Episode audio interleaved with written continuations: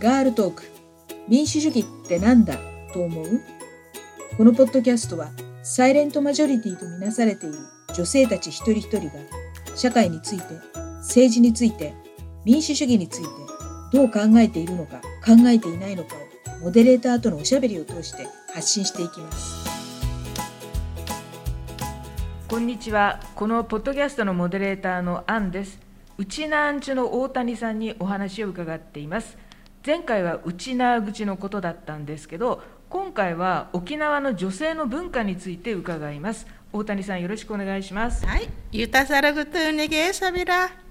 今の意味はあ、今日もよろしくお願いしますね。って。ウニゲーサビラがお願いしますはい。うん。そその前の今日も。あ、チューンユタサラグトゥネゲーサビラ。チューンって。の。あ、今日もって意味。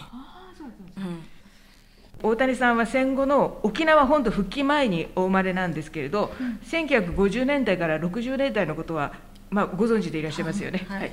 でその頃はまだあの沖縄独自の生活習慣などが色濃く残ってたと思うんです。あの女性たちはどのような暮らしをしてたんでしょうか？はい。まずですね、私は1950年生まれなんだけど、幼稚園までは糸満にいましたのでね、いあのね、今でもそうなんだけど、糸満の女は強いって言われてるんですよ。うちな口で言ったらね、一万稲子を中佐の中馬道やって言うんですよ。なんで強いのって言ったら、喧嘩が強いって意味じゃないですよ。経済力があるって意味なんですよ。なるほどだから自立してたってことね。でもその自立しているのは何でかなというと糸満っていうのは海んちの町って言って漁師の町なんですよ。うんだからそこで漁師さんでやった時の稼ぎっていうのは自立で自分たちで稼いでいたわけですよ女の人として。で男の人が漁行きますよねサバに乗って漁を取ってそれを仕入れに行きますよね当然。そのその仕入れに行く人みんな女性なんですよ。でその仕入れも仕入れ先っていうのはね誰からでも仕入れられないですよだって競争ですからそうすると自分の親であったり兄弟であったり親戚であってる人人たちから仕入れ仕入れるわけですで仕入れるっていうことはお金払いますよね当然。あ仕入れた分は。あれはもちろん払います。いくら血がつながっていようが。ところがそれを今度売りさばきます。売りさばいた儲けは自分のもの。これを渡草って言うんですよ。わ草っていう言葉なんですよ。わ草っていうのはまあすぐ分かりやすいのはへそくりだと思ったらいいです。それをちゃんと蓄えていくんですよ。このわ草をしっかり自分で持ってこれ親にも言わない兄弟にも誰にも教えないもう自分のもの夫にも言わないあもちろんもちろんそんなん言ったらのもしかしたら取られるかもしれないじゃないですかえ言わないということはお金は持ってるわけですよでもそれねお金持っててやるかっていうとなぜかっていうとまたそれも理由があるんですね。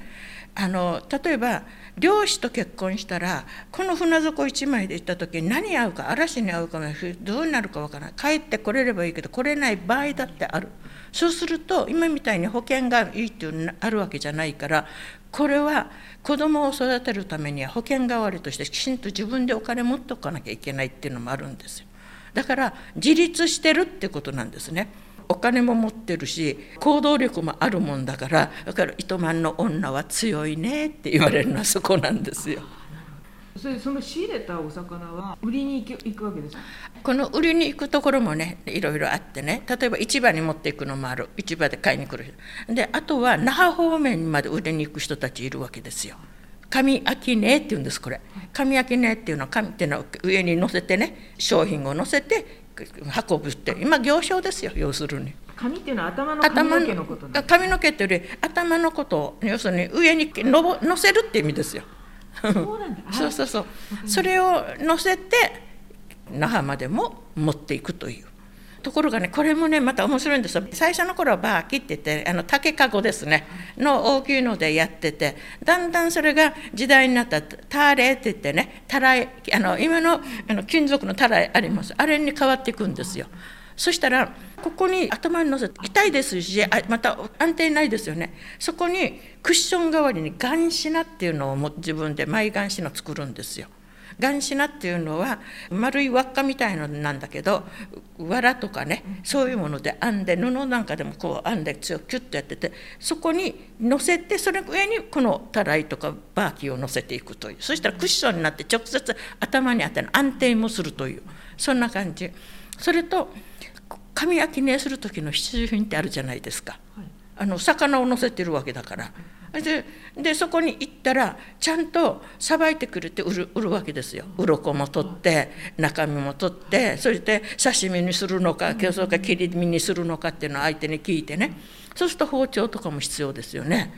まな板っていうのが面白いんですよ。まな板って四角いねこの普通の平板のものを持ってそれをたらいとか、まあ、バーキのわざと下に置くんですね。そしたらなぜかというと水滴がこぼれても落ちないよう濡れないように。知恵があるんですよやっぱり紙商ねにも。それとまた測りっていうのを持ちますよね。要するにこれ何キロあるのって言って値段が変わってきます。そういうふうにして必要なものを持っていたら2 3 0キロの当たり前ですよ。それでそれを乗せてねあの沖縄の神楽記念する人たちの見たらねあのモデル歩きですよ。あの手はねそのまま下に下ろしてて頭にこれ乗せたまま歩けるんですよ。すごいね。こうやって乗せて平気でそれそして早足。だって那覇まで行くんですから12キロぐらいあるわけだから。サカサカサカサカ行かないとこの結局生ものですからね。だから競争ですよ。そしてねあの当時食堂なんてそんなにないですよね。どうするかっていうと芋を2個、うん、ふかし芋ですよ。2個持っていくんですよ。それでここは昼食があるで芋食べるわけ。まあ主食ですからね芋は。それを食べてだからねもうすごいですよ。たくましい。えっと、どんなお魚売ってたんですか？あこのねお魚もねやっぱり私たちもそうだけどうちの母なんかもそうだけど糸満の人たちはこの魚に関しては厳しいわけですよ。で今みたいに冷凍も食べないんですよ今湯って、うん、今湯っていうのは今の魚ね旬の魚。今湯って言うんだけどじゃあねどんなのかってタマンっていうのもう糸満の市のあの魚はタマンなんですけどね。タマンっていうのがあってねこれ何か浜笛吹きです和名は。でタマンがある。それから白イカもうイカですよ。白イカあとグルクンね。グルクン分かりますよね。そのそれからねトゥブーって言ってねトビウオ。それからシジャーって言ってね天竺脱脱です。長いの。この先が尖ったの。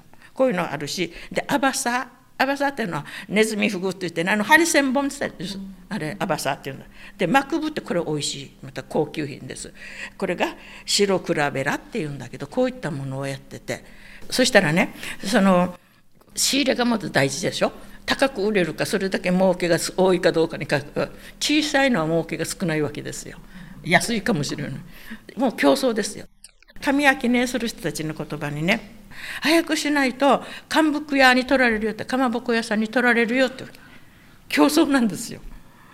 だから早く行って一番売れそうなもの高く売れそうなものを必死になってこう仕入れるという。これも競争。で今日は町の方で売るからもうやるあるいは自分はいや今日は那覇まで行くよっていう人もいる。これもみんな女の人たちですよ。あの今かまぼこって言ったんですけどかまぼこは白いかまぼこじゃなくて、うん、沖縄の方のかまぼこはさつま揚げなんですそうあの、うん、うちそうそうそう。揚げたものですよね。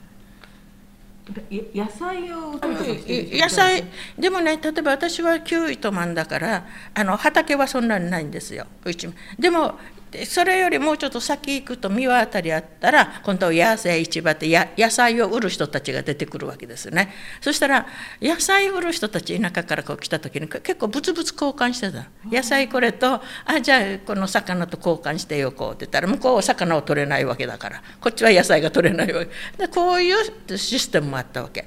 それともう一つね面白いなと思ったのはあのあんだって言ってね油紙油とか紙油なんかもお店があってそれを今度は定期的にもうそろそろなくなる頃お得意さんのところにあの売りに行ったり。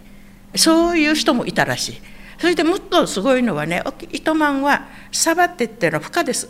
孵化の油取れますから。それは今度はあの照明。孵化ってサメのことそうですそうですそうです、うん、うん、孵化漁が盛んだったからなんて孵化のことをサバって言うんだけどこのサバの油で今度はあの照明のもので使えますからそれを今度売り歩いたりしていましたね。そういう人たちもいたわけです。それはもう那覇までも行かないですよ隣近所のも。しかもこの人たちはお店も持ってるわけですよお店持ちながらお得意さんにこの時あもうそろそろあそこの辺は切れるねって言ったら持って行ったら売れるわけですよね。まあそういう意味では効率はいいよね。それって大体どれ復帰前まで続いてたんですえっとねいやいや私はねあの復帰後はあまり見てないんだけどあの復帰前までは那覇に住んでる頃は神明根でこの魚売りに来るおばさんたちは知ってます。いらしてました。それでちょっとおしゃべりしながらねさばいて今日は刺身の上等があるよとかね。今日はあのこれおつゆにしたらおいしいよとかね。言いながら。それでこんな鱗を取りながらこうやってやってるのは見てます。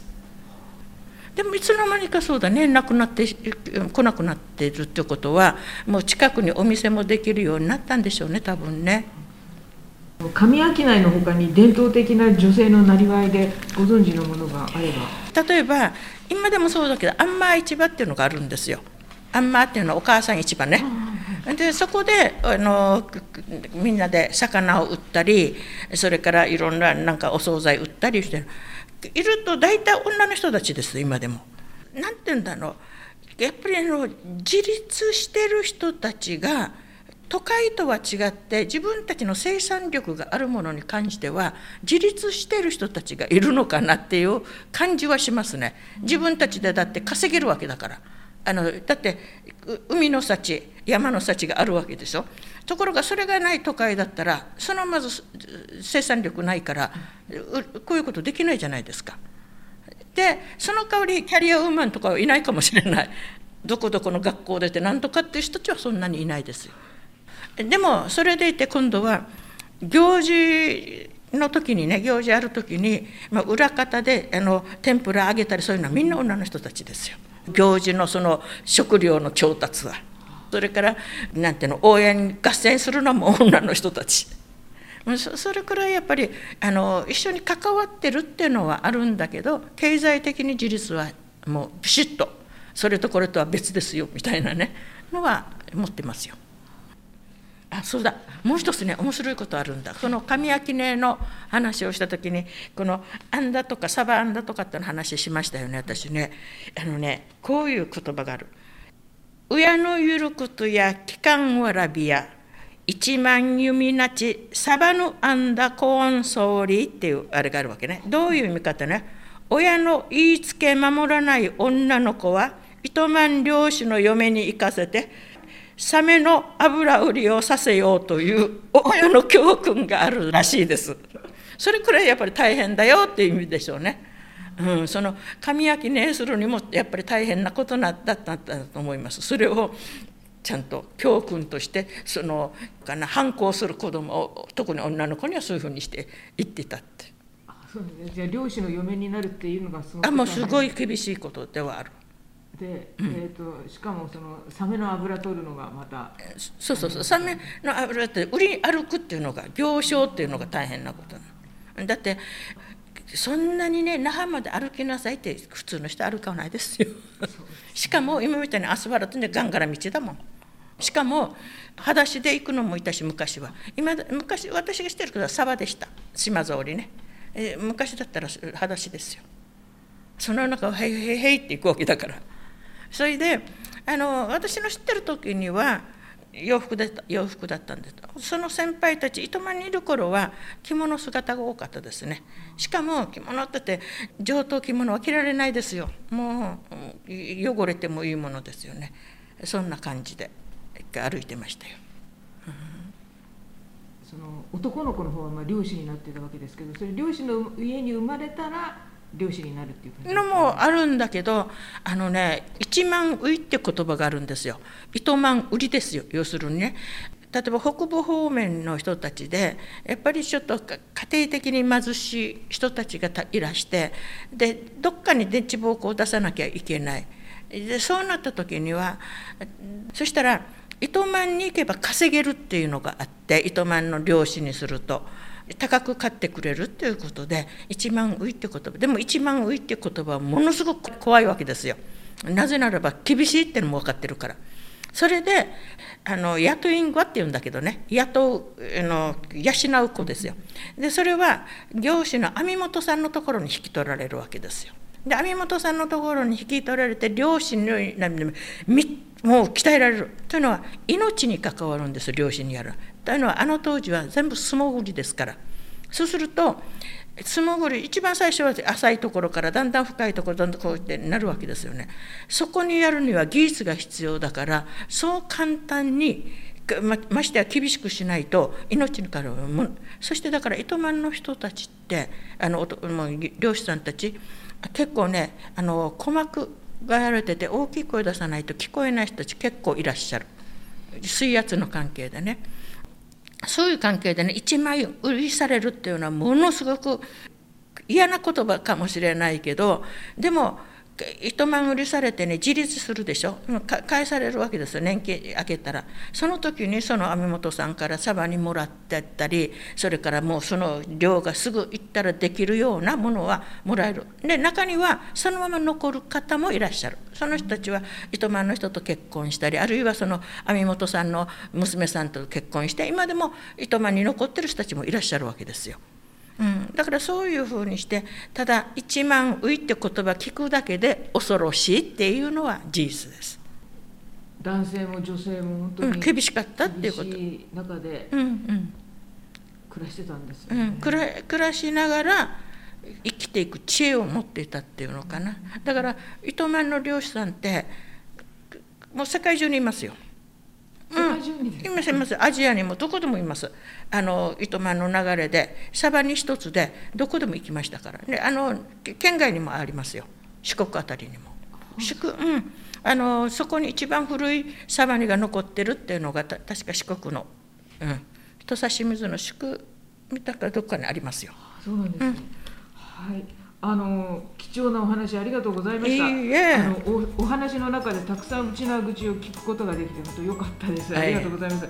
あの大谷さんにはあともう一回お話を伺いたいと思います。